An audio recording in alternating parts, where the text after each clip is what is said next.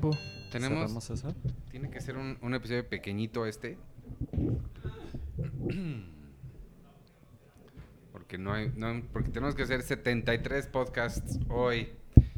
Y este es el. Ah, espérate. Bienvenidos al podcast de Cine Premier número 207. Ya estamos listos para grabar. Si empiezan a escuchar ruidos, amigos, pues escuchas, es porque tenemos unas bases nuevas en los micrófonos que cualquier cosita suena, no sé por qué amplifican todo y hace que todo suene muchísimo más. Este, pero bueno, esperemos que Arturo deja de moverte porque me estás poniendo nervioso. Pero no estoy haciendo ningún ruido. Pero me pone ¿Ves lo bien que lo estoy haciendo porque no se está oyendo nada? Me pone nervioso que ponga, ve, ve, Sergio. Ah, llega, eso, es- echa eso ya es cosa de Sergio que está aventando todo. Se escucha todo, mira, escucha, mira, cállense y es- mira. O sea, ese soy yo escribiendo en un Y- lápiz. Y, puedes, y puedes decir, querido diario, Querido diario. Hoy estoy en el podcast de Cine Van a Premier. descifrar lo que escribes como hacen. Ajá, cómo así se como, oye. como Betty la Fea que escribe su diario y lo narra. Bueno, tú y Betty la fea. Primero era Bob Esponja, luego, eh, ¿cómo se llama la güera que te gusta? Hilary Duff. Hilary Duff. Y ahora es Betty la Fea. Cada episodio tiene que tener una referencia a Betty la Fea. Y yo soy Iván Morales. Y este. Y hoy me acompaña una mesa y todavía más grande, pero de otra vez, como les gusta decir a ustedes, de varones. De varón. De Eh, hombres. Preséntense. Eh, hola, yo soy. yo soy Sergio López Aguirre, Robochecoche. Puedes bajar el este porque te siento muy incómodo. No, estoy bien. ¿Sí? Sí. es la corbata. La corbata, me estoy ya desabotonando la corbata. Es que sí, de- deben saber los podescuchas que a partir de diciembre yo les pedí que todos vinieran de corbata y traje. ¿Y la de Sebas? El, el- el Sergio es el único que me hizo caso. y preséntate. Eh, yo soy Sebastián Valencia, arroba sebasvs7. Y bienvenido. Gracias. Él viene vestido de básquetbol, no, él no me hizo de nada de LeBron caso. James. Pues sí. vengo. LeBron. Oye, fui a ver la NBA. Estuvo re bueno. Pero, ¿tú cómo te llamas? Yo soy Arturo Magaña. Hola a todos y no me interesa en lo absoluto el básquetbol. Gracias. Este, les decía Sergio antes de que te No, integraras. ya sé, ya sé de qué, de como, de qué son estos micrófonos. Y ahorita que estaba hablando así, esto es como de a la cachi cachi porra. ¿Qué es eso? De el programa este de Canal Sí, 11 sí, sí lo espantoso, horrible, que es como de concursos así de... Sí, Sí, es, es- Pues son bases de Pero- micrófono, pero- como de cualquier cosa. De no. mesa de debate, 1914. conferencia de prensa, Hidrógeno. de es como de con- podcast. conferencia de prensa, ¿no? De, de, de, de Freddie Mercury. pues de cualquier cosa donde usen bases. Qué increíble. Me siento muy emocionado por esto. Bueno, el chiste es que les decía a Sergio que tenemos bien poquito tiempo porque tenemos que grabar 76 podcasts hoy. Entonces, este va a durar un poquito más de media hora 15 minutos. porque si no, no nos va a dar tiempo de llegar a los otros dos. Exacto. Entonces, nos vamos a concentrar en el tema del momento, que es el tema del que todos quieren hablar. El impeachment. Cats. El, el impeach- Cats. Cats. Oye, Cats, lo vas Cats. a ir a ver mañana, Sergio. Reckoning. Sí. Cuando J- esto, J.K. Rowling. cuando esto se publique, la gente ya, ya va a haber visto tu opinión de Es que Cats. quiero que sepan que yo sí soy fan de ver películas que se ve a lo lejos que son un accidente automovilístico. Este sí es un accidente. Y accidente también Los Ángeles de Charlie. Ese sí, híjole, no tienes una idea cómo la sufrí. Esta es la semana que entra, ¿verdad? El primero de enero. Ajá. Ah, hasta el primero. Ah, ah. Ajá, no vamos a tener de esa. ¿Quieres dar tu mini crítica de...? Luis Gerardo Méndez está bien, o sea, está chistoso. Las demás, ne. eh, y ya, o sea, sí, no, está y muy... la dirección de esta señora Elizabeth Banks. No, la verdad es que creo que como para, o sea, para dirigir acción está muy, o sea, es, es una dirección torpe en esos términos, como que no sabía qué estaba pasando y demás. Chale. Eh, ella lo hace muy bien, ella lo hizo muy bien en Pitch Perfect. ¿Sí? Y ella es muy buena actriz y aquí también en la comedia sí nomás no le da. O sea, creo que me gustó, o sea, creo que está mejor en este sentido Ghostbusters todas las mujeres que Los Ángeles de Charlie. Órale. ¿Tú sabías que Elizabeth Banks es, so- es nieta del señor Banks de, de Mary Poppins? ¿A poco? Claro que no. No, Oh.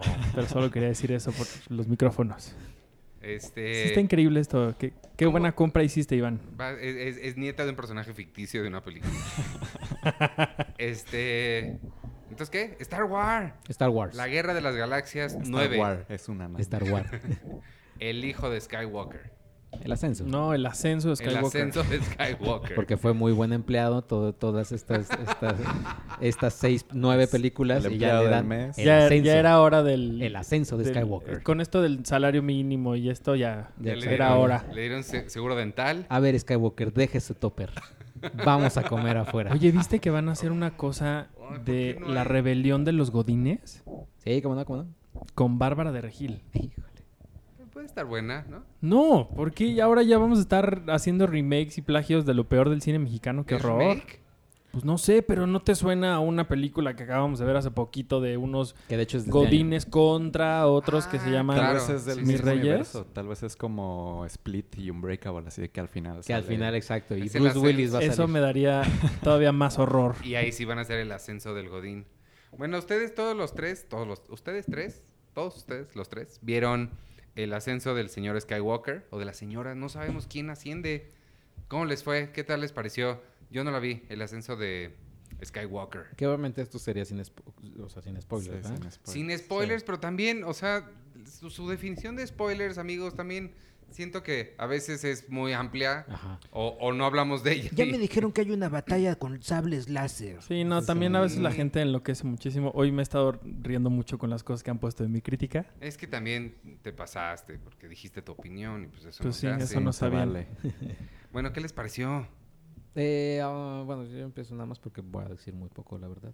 No, la verdad es que es que es cumplidora y ya se ve que JJ sí fue así de como de eh, pues tenemos que arreglar lo que hizo este hombre, ¿cómo se llama? El que nos cae bien. Ryan Ryan Johnson. Ryan Johnson. eh, que Ryan Johnson, él sí se, se arriesgó a hacer algo diferente. Obviamente toda esta cuestión de, de Last Jedi del bar este donde va Finn y la otra niña. Al casino. Esa cosa sí de- no la soporto, porque eh, sí es otra historia aparte. Está ¿no? bien padre. O sea, eh, y, y ya, pero JJ entonces llega y, ah, pues a ver, voy a, voy a arreglar todo este cagadero. y ya, o sea, hace lo que puede JJ. Y también me extraña, o sea, siendo yo fan de JJ, ya dije mucho JJ, Sí. Ahora dilo cantando. siendo mucho fan de JJ. Pero con eh, el tono de la chica Yeye. eh, la, El la verdad, chico JJ. La verdad es que sí me, me decepcionó también por parte de- del director. O sea, sí es como, o Chale. sea, eh, sí siento que fue así como de, güey, ven a arreglarlo. Tú que dirigiste la primera, la de Force Awakens. Y es bueno. Por cierto, nada que ver, pero eh, la- ahorita que dijiste Ryan Johnson, me acordé que Knives Out, que aquí en México se llamó. Por favor, ¿puedes decirlo con tu voz de Acme? Saquen los cuchillos. No, entre navajas y No, secretos. entre navajas y secretos. En España se llama Puñales por la espalda. Nombre de tu sextape. Mira la nueva de Almodóvar. Wow. Así. Puñales por la espalda. Ok. ¿A ti qué te pareció, Sebastián? Eh, a mí también siento que le falta como imaginación y como querer contar algo. Siento que Ryan Johnson odies o ames lo que hizo con The Last Jedi, pues sí tenía como muy claro lo que quería contar y pues se arriesgó a contarlo. Y JJ siento que nada más tiene como una checklist de qué es lo que quieren ver los fans y entonces como que va palomeando cosas durante toda la película y no se siente como que quiera contar algo o que quiera hablar algo de sus personajes. O sea, siento que se olvida mucho de, de como toda la caracterización que hubo con, con Kylo Ren y con Rey, que era de lo mejor de las primeras películas. Son personajes realmente interesantes y siento que aquí como que nada más palomea momentos y, y no cuenta nada realmente. A mí, la verdad, sí me decepcionó. Chale. Yo, yo creo que esta película es. Tenían nada más dos objetivos clarísimos, que eran los únicos dos que les importaba. Uno era como apaciguar a la gente que sí realmente enloqueció por el episodio 8. Y era como hacer una película como muchas de, de Marvel, que son nomás para cumplirle a la gente, nomás para entretenerlos y se acabó.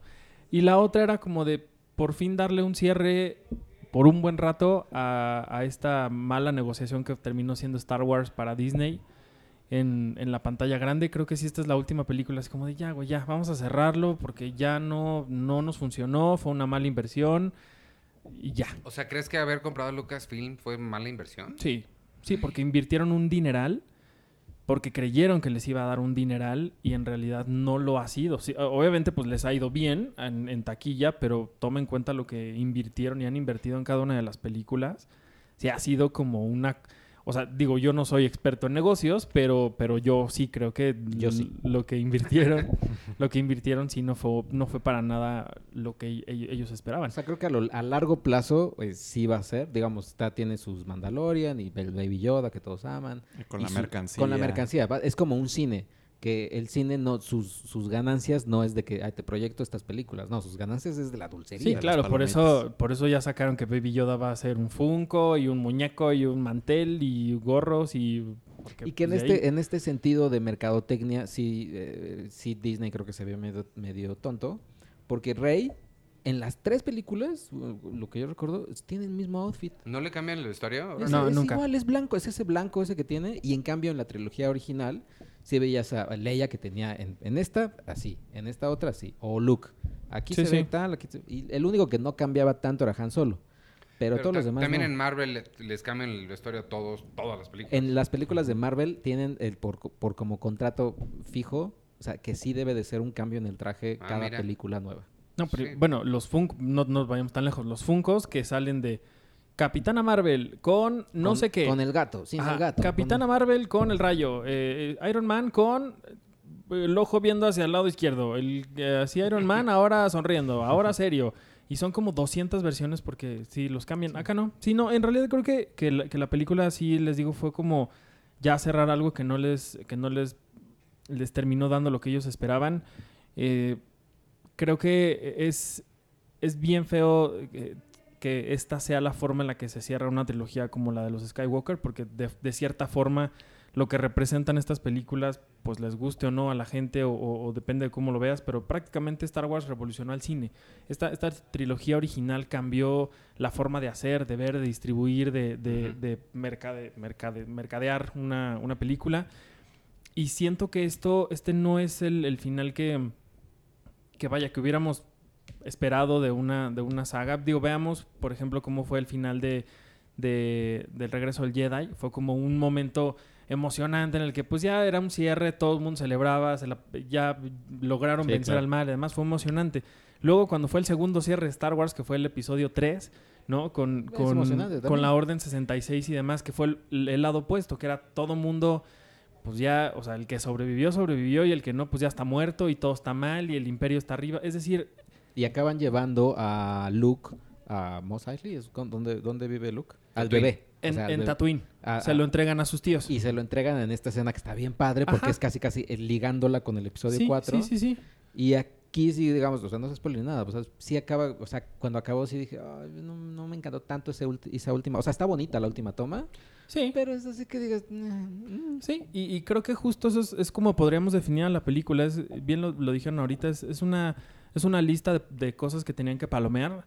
Que fue muy evidente, por ejemplo, en Han Solo, como de, ah, ¿cómo te llamas? Ah, Chuy, hola, hola Chubaca, te voy a decir Chuy.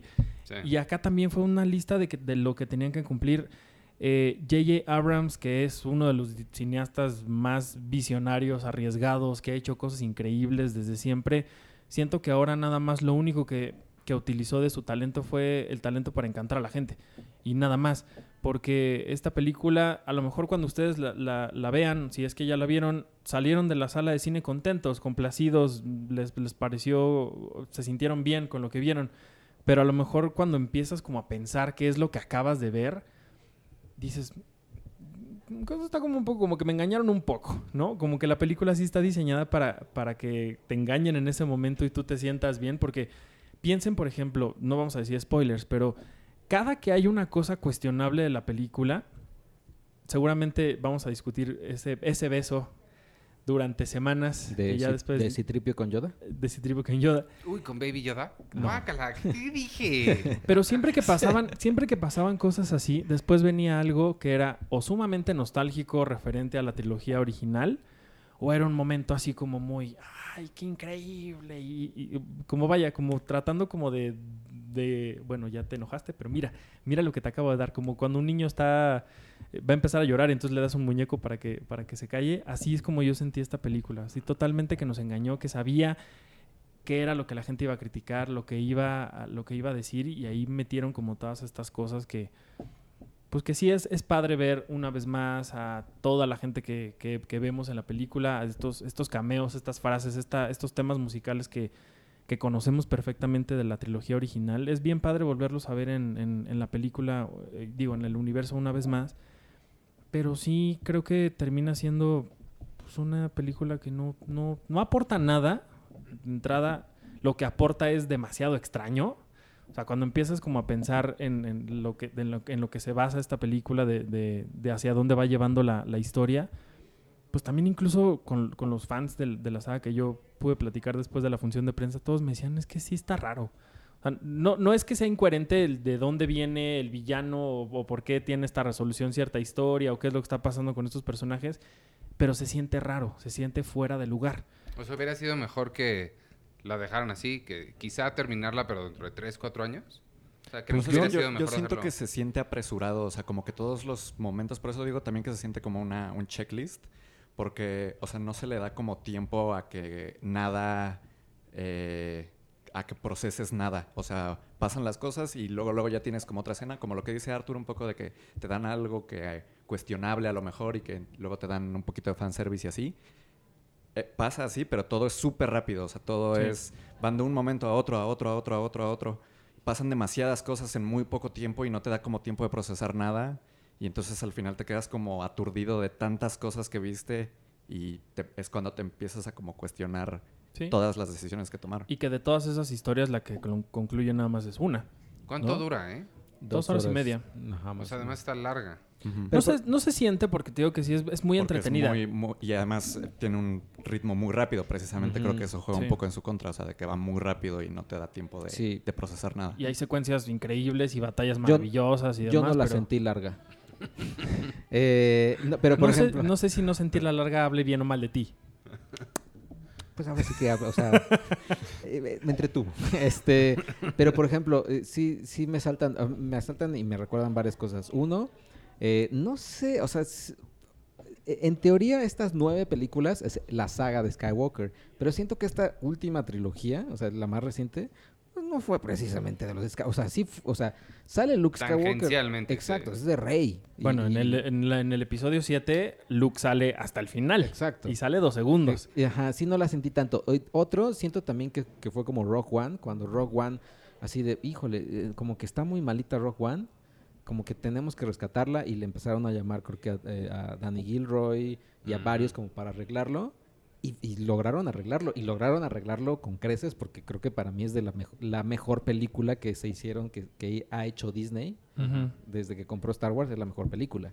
Sí. Aquí no le salió, así que aquí fue de, no, tenemos que arreglarla, pero pues no, como que no le salió. Y fan, para fanservice, pues Avengers Endgame. O sea, ahí sí era, el, ahí sí era, les estamos dando todo lo que quieren, pero sí era emocionante. O sea, sí, sí, bueno, en la, en la función de prensa y en algunas salas de cine, escuchabas a la gente cada vez que, "Eh, el Capitán América contra el Capitán América y cosas así. Sí.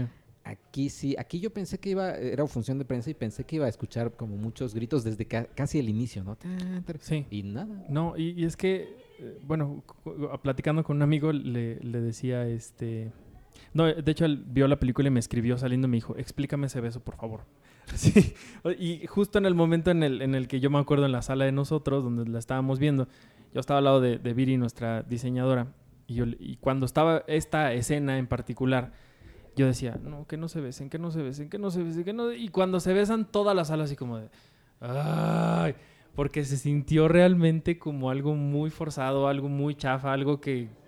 Baby ¿Cómo- Yoda. cómo Baby Yoda por tiene qué? 50 años. No. O sea, siéntete, siéntete ah, claro. Baby cierto. Yoda tiene 50 Tiene años. 50 años. Y otra cosa que creo que ya es como para rematar un poco el, al, al niño que ya está tirado en el suelo tanto que lo han golpeado. Sí, creo que esta, este, este trío de protagonistas que tiene esta, esta última trilogía me parece que nunca entregan absolutamente nada que haga que uno lo recuerde como recuerdas a los protagonistas de las otras trilogías. Eh, Daisy Ridley creo que en esta ocasión, aunque sí hace un, se nota un, un progreso mucho más grande en su papel y, y que hace, eh, incluso entrega secuencias mucho más emocionantes que en otros momentos, la sigo sintiendo muy sin, sin carisma, sin, sin, sin esta pasión, sin este corazón de todos los, los protagonistas de la saga. Eh, el, este hombre que hace a Finn, que se llama John este, Boyega. John Boyega, de verdad, a mí me parece el Jar Jar Binks de esta trilogía, porque Ay. todo lo que hace, y particularmente en esta película, es de ya cállenlo, por favor, que ya. Todo el tiempo es, ¿dónde está Rey? Ay, no, voy a ir atrás de ella porque pobrecita está sola. No, Rey, espérame. No, por favor, Rey. Ay, es que, Rey, quiero decirte algo, pero. Quiero, Toda quiero la escuchar el, película. el doblaje, el doblaje de la película, pero con tu voz. Así Sí, es. sí. O sea, le hubieran hecho esa voz. Rey, ¿dónde está? Pero si uno que es así, alguien le... Sí, sí, sí. Hay un momento en el que Rey se mete al mar, que es el mar como nunca lo habíamos visto de, Sí, de- la de tormenta picado y de loco. Ajá. Ajá. Y ahí va este güey atrás de ella. ¿por qué no? le tiene que salvar. ¿Por qué? Pues porque es su amiga. Y luego, y luego Adam Driver con, como Kylo Ren. Eh, Adam Driver creo que es el único que creo que sí tiene un arco interesante en, en- en- en la trilogía. Sí, que- creo que Finn es el que menos me gusta de los tres. Y creo que justamente The Last Jedi y The Force Awakens hicieron un muy, muy buen trabajo como en establecer a, a Rey y a Kylo Ren. Y de hecho creo que eh, algunos de los momentos que a lo mejor se sienten un poco raros aquí en esta película, eh, o sea, creo que es culpa de esta película. No creo que sea culpa de los, de los arcos que han tenido desde las películas anteriores. O sea, creo que esta película se olvida mucho de ellos. O sea, desde Adam Driver es muy buen actor. Y la decisión de tenerlo con una máscara a la mitad de la película y que no ves nada de su actuación, se me hace una decisión muy, muy rara. O sea... Y que nada más lo ves como un niño berrinchudo. Hay decisiones muy extrañas. O sea, Kylo Ren o sea, es- es- es- tiene una máscara a la mitad de la película y la otra mitad de la película casi no habla.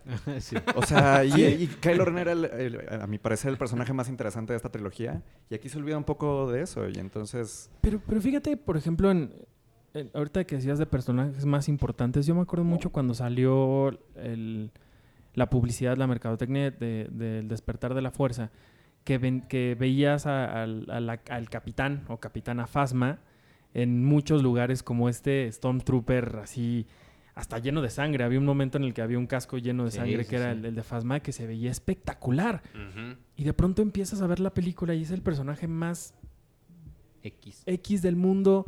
Y también creo que pasa lo mismo con Kylo Ren, porque al final de estas tres películas nada más lo, lo vemos como el berrinchudo, el inestable, el que nada más está enojado y golpea cosas y dice, quiero que balaceen a ese señor que está ahí parado con todo el, arsenal que tenemos y está media hora así hasta que le dice otro, oye, ya, ya párale, ¿no? Porque siempre así yo lo sentí, nunca sentí que esto que pudo haber sido lo hayan explorado bien y se hayan aprovechado, como dices, de Adam Driver, que pues es Adam Driver, no es cualquier otro actor que tengan ahí que, que no podía dar más de sí. Creo que, que sí, el- estos tres personajes nunca conectaron y nunca, nunca lograron ser lo que fueron en su momento eh, Padme, Anakin y Obi-Wan y luego Luke y Leia y Han Solo. O sea, les Sí, quedó muy grande el papel de, de- de- de ellos seis. Sí, porque todavía dijeras, bueno, Heidi Christensen y Natalie Portman, pues, o sea, están... O sea, Pues Hayden Christensen lo odiaban muchísimo. Ya no lo odiamos. Ah, o sea, pero creo que Natalie Hayden Portman. Christensen, o sea, se retiró como en una nota alta. Y creo Sí. que aquí pasa lo contrario. Yo, yo no estoy de acuerdo en que siempre fue un berrinchudo Kylo Ren. O un poco sí, pues, pero sí notaba yo esos matices en su personaje y ese conflicto. sobre y creo que al lo final, reflejaban ajá, bien. que- Eh, tanto en The Force Awakens como en The Last Jedi también lo sentía. Y siento que aquí falta mucho eso. Entonces siento que se va como en una nota baja, que es lo contrario a, a Hayden Christensen, que al final lo hace bien en... E incluso en Iwan. McGregor, que también él... Incluso Iwan McGregor también. Va, y él- va como para arriba y aquí siento que terminan en una nota baja. Sí. Sí, Sí. la verdad es que, es que mm, no. Eh, pero hay dos cosas que sí me gustaron a mí. Eh, uno es Las palomitas. las palomitas. Ah, no, No, el café palomitas. que te compraste. El café que me compré, que Arturo se compró de Starbucks, pero yo me compré de, la, de, de- de ahí del cine. El cameo de Daft Punk. no es Daft Punk, pero sí el casco es así, igualito a uno de los güeyes de Daft Punk. Pero ese personaje es el de esta mujer, Se llama Sorry Bliss y es Kerry Russell. Kerry Russell. Kerry Kerry Ru- Russell, ah. que ha salido en casi todas las cosas que hace J.J. Abrams. Me dijiste que había dos cameos, Kerry Russell y alguien, o es spoiler decir que hay un no es cameo spoiler, o sea, porque no, no platica mucho, que es Dominic Monaghan, que es. Ah, el, sale Dominic Monaghan. que es el de Lost. Que le preguntaba a, a Sergio, Dominic Monaghan es, no es Sam, es el otro. Este, Billy, Mary, Mary, ¿no? Mary o Pippin, alguno de los Pippin, dos. es Pippin, es Pippin. ¿Hay alguno, se acuerdan ustedes, además de Christopher Lee, que salga en Star Wars y El Señor de los Anillos? ¿No, vea? Son los únicos dos. Está padre ese Sí, dato. creo que nada más. Sí, es Creo eso. que son los únicos son dos. los únicos dos. Pues sí, bien ¿no? por Dominic Monaghan. Bien por Dominic Monaghan. y Sí, está eh, padre verlo. me gustó eso y me gustó... Ah, y el, el personaje, deja, deja ver cómo, cómo se llama. Bueno, el personaje que dices tú, también eh, Hannah, que es esta Naomi Aki, que, que era como el rumor de que si era la hija de Lando o no. Ah, sí, sí. Y sí. creo que Poe también, ellos tres son como de lo mejor de, de la película, que a pesar de todas estas tramas tan, tan atropelladas que una y otra y otra y otra, creo que ellos tres, y también este Richard E. Grant, que por ahí sale como un capitán Ah, también sí, medio, también, medio también maquiavélico, me gusta mucho cómo ellos desarrollan sus personajes. Entonces, sigue siendo de, de la nueva era de Star Wars, sigue siendo Rogue One la mejor. Yo creo que sí. A mí me parece Last Jedi la mejor, pero sé que estoy solo en- un poco. Mm, Depende de qué lado de los fans me pongan. El Yo- personaje, per- eh, na- el personaje es Babu Freak, que es una cosa Ah, ahí. Ah, es increíble. Chaparrita ahí enana ahí. Increíble. Increíble Sí, sí. ese personaje. Ah. Y que también Citripio lo hace muy bien. Sí, Ajá, es, ahí- es ahí un poco la película de Citripio también. Tiene Que también ya se lo merecía. ¿Sigue Sí. siendo Anthony Daniels? Sí, Sigue sí. siendo Anthony Daniels. No, mi- yo creo que lo mejor de esta película es que sí nos ayudó a revalorar The Last Jedi.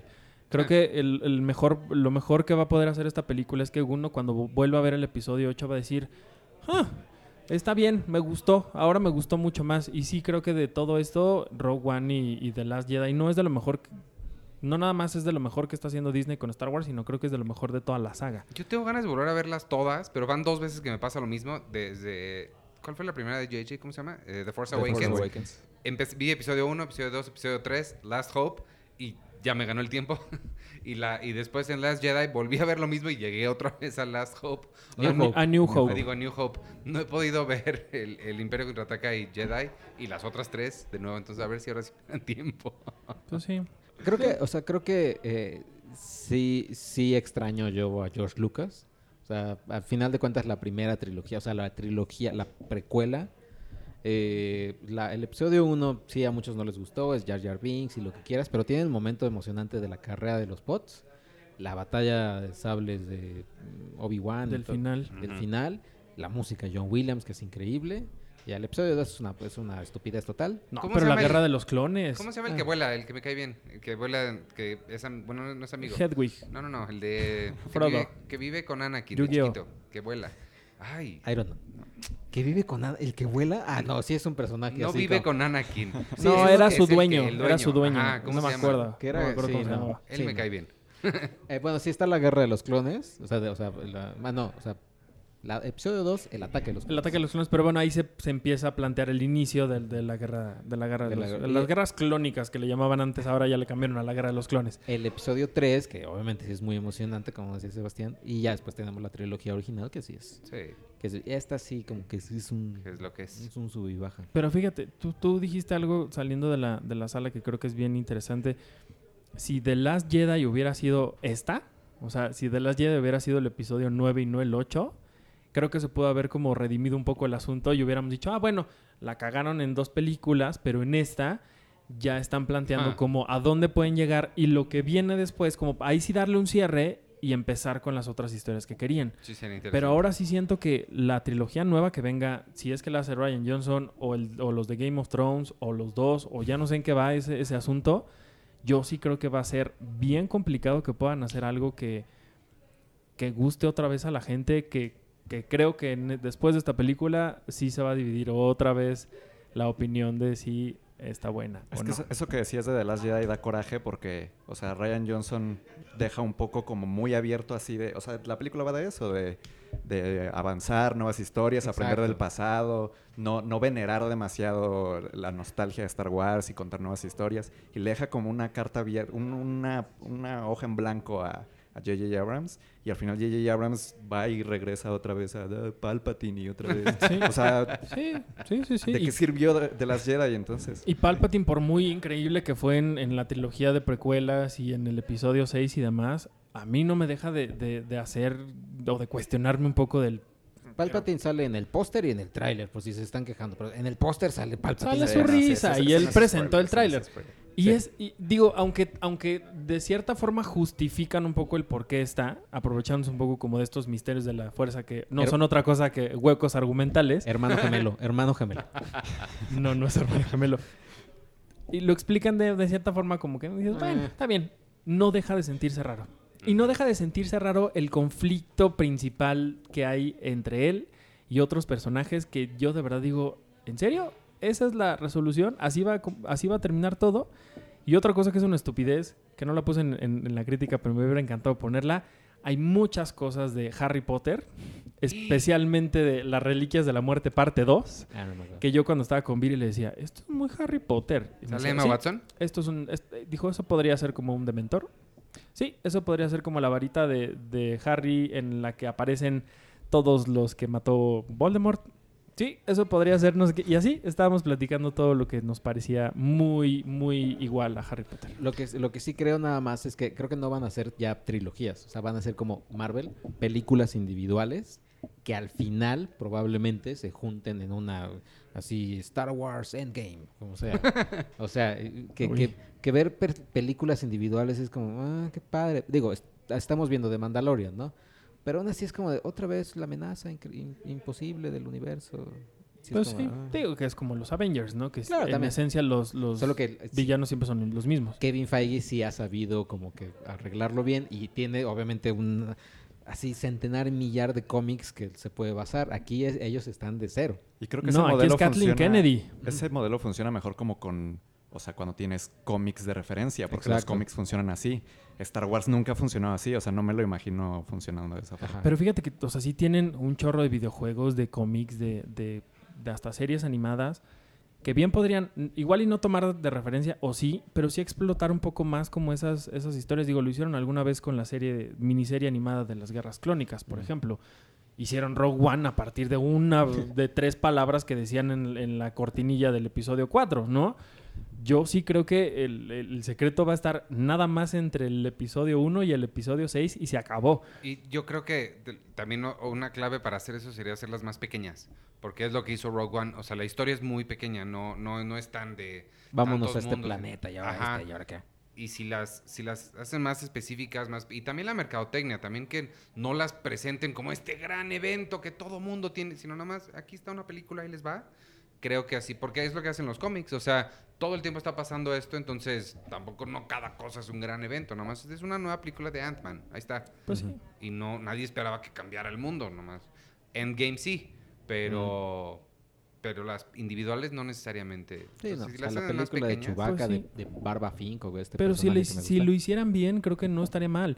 Sí, total. Y, y si lo hicieran además sin miedo y sin tener en la cabeza que tienen que hacer una película clasificación A o, o B, a más, porque creo que ese es el gran problema de, de que lo que está pasando con, con- con Disney. Digo, al final de cuentas es Disney, nunca vamos a ver cosas mm, fuera del universo de Disney, pero por ejemplo Rogue One fue un gran ejemplo. A lo mejor nunca vamos a saber qué fue lo que pasó en el corte original o si sí era o que estaba muy malo o que estaba muy muy bélico, muy subido de tono. O, las de Han- o la de Han Solo de, de Phil Lord y Chris Miller. Ajá, pero ahí que eso hubiera sido increíble y si esta hubiera sido además sí con J.J. Abrams o con quien quieran, pero con una visión de vamos a hacer lo que queramos nosotros, sí respetando al fan, sí respetando el canon, sí respetando ciertas cosas, pero haciendo lo que se nos dé la gana como el episodio anterior, creo que hubiéramos tenido, perdón, otra conversación completamente distinta a la que estamos teniendo ahorita. Que originalmente iba a ser Colin Trevorrow el Ah, que iba a cerrar este episodio. Eso iba a preguntar que quién era el, el antes de J.J. Abrams. Este, bueno, pues algo, últimas anotaciones o ya acabaron con todo lo que tienen Vayan que a decir verlo. de esta cosa. Pues igual, Sí. es- pues así, la van, la van a, les va a gustar, la van a disfrutar y ver un- una última vez a, a Carrie Fisher en, en el papel de, de Leia. Sí es bien bonito. Es- Spoiler alert, Arturo. ¿Cómo sabemos que ay, Ah, perdón. Sí ya es, nos lo arruinaste. es bien curioso cómo sí lograron aprovechar el material que no habían usado de ella de otras películas. Sí llega a sentirse en algunos momentos como un poco forzado el diálogo que están teniendo con ella, pero... Pero se entiende, o sea. Se Sí, sí, entiende y además creo que es, es un bonito homenaje a, a Leia. Digo, según yo, y eh, ella misma lo llegó a decir antes de morir, esta era su película. Sí, o sea, claro. si, en la, si en la primera brilló eh, Han, en la segunda Luke, esta era la de ella. Y creo que si hubiera sido una gran, gran aventura que hubiéramos tenido. Sin embargo, creo que es un bonito homenaje para, para ella. Ok, ¿tú? ¿Algo más? Eh, no, no, vean The Last Jedi otra vez. Este, Y el documental de Ryan Johnson, que está bien padre. Vean el documental, de, no sé de qué hablas. Hay un documental... Tú, tú, es- tú escribiste ese texto, ¿no? De The Last Jedi. ah, pero de la, de la Sí, de- anterior. de Last sí, Jedi. sí, sí.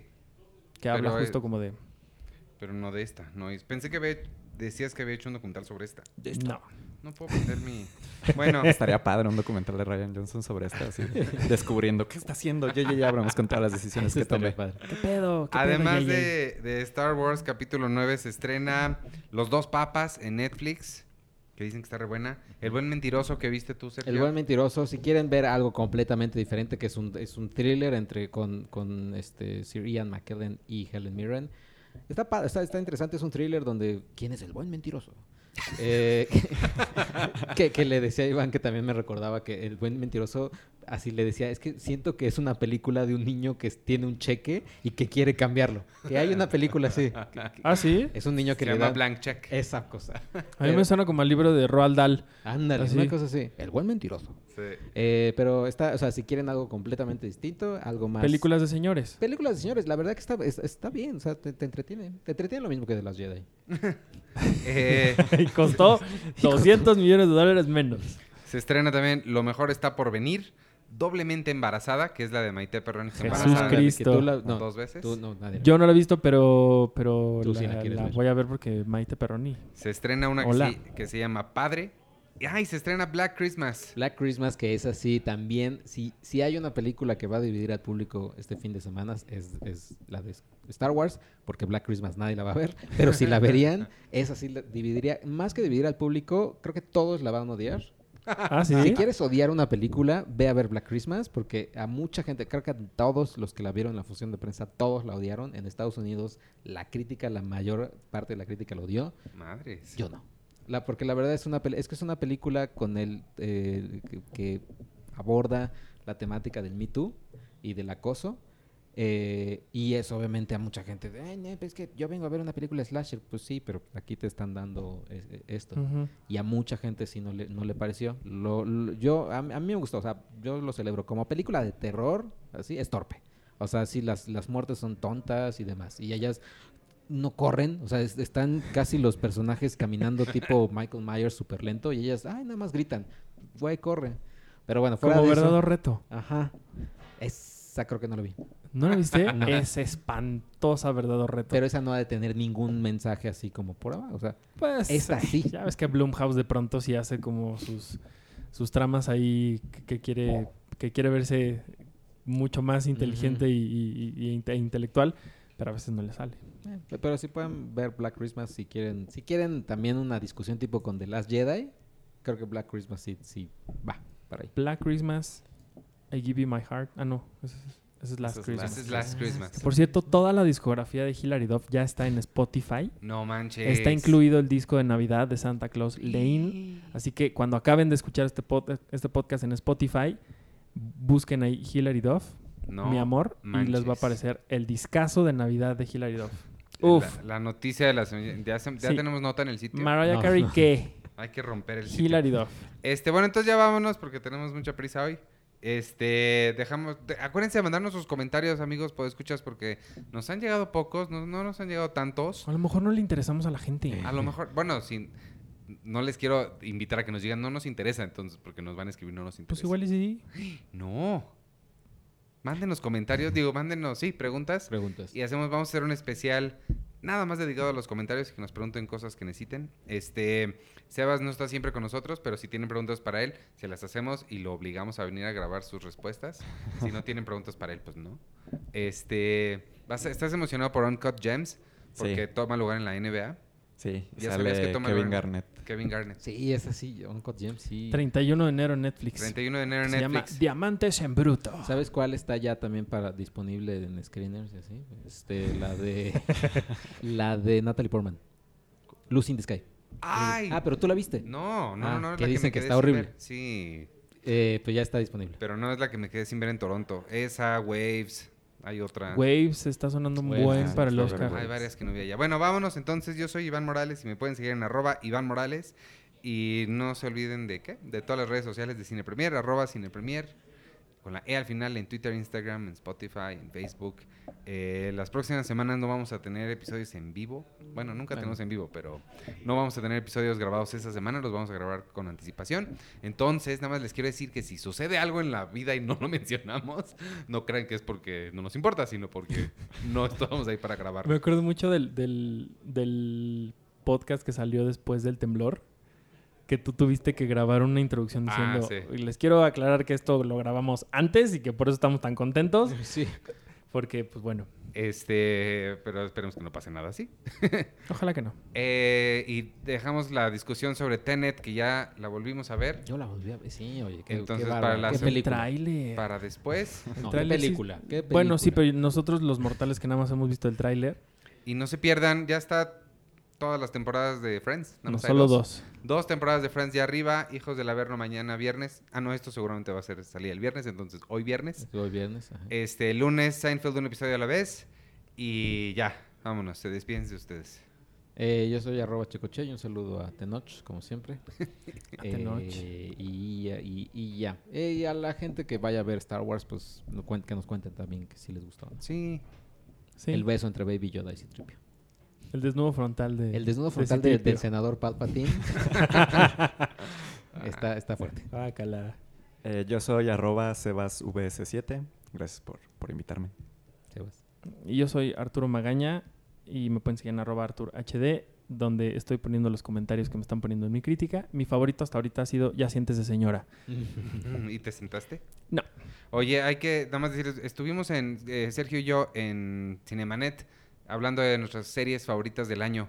Entonces ahí escúchenlo, no sé cuándo lo Ah, yo vayan a también. publicar, pero No tú- estuve en ese, pero hablamos ¿tú de las precuelas de Star Wars. ahí él estuvo en las películas de Star Wars. Y hablé un, en uno de Esto no es Berlín y llegó Harisama. Muy bien. Llegó. Hola, Sí, amigos. ¿qué estás diciendo Hola, ¿puedo hablar, de, ¿puedo hablar de mi película con ustedes? Así, sí fue así. bueno, nos escuchamos la semana que entra. Adiós.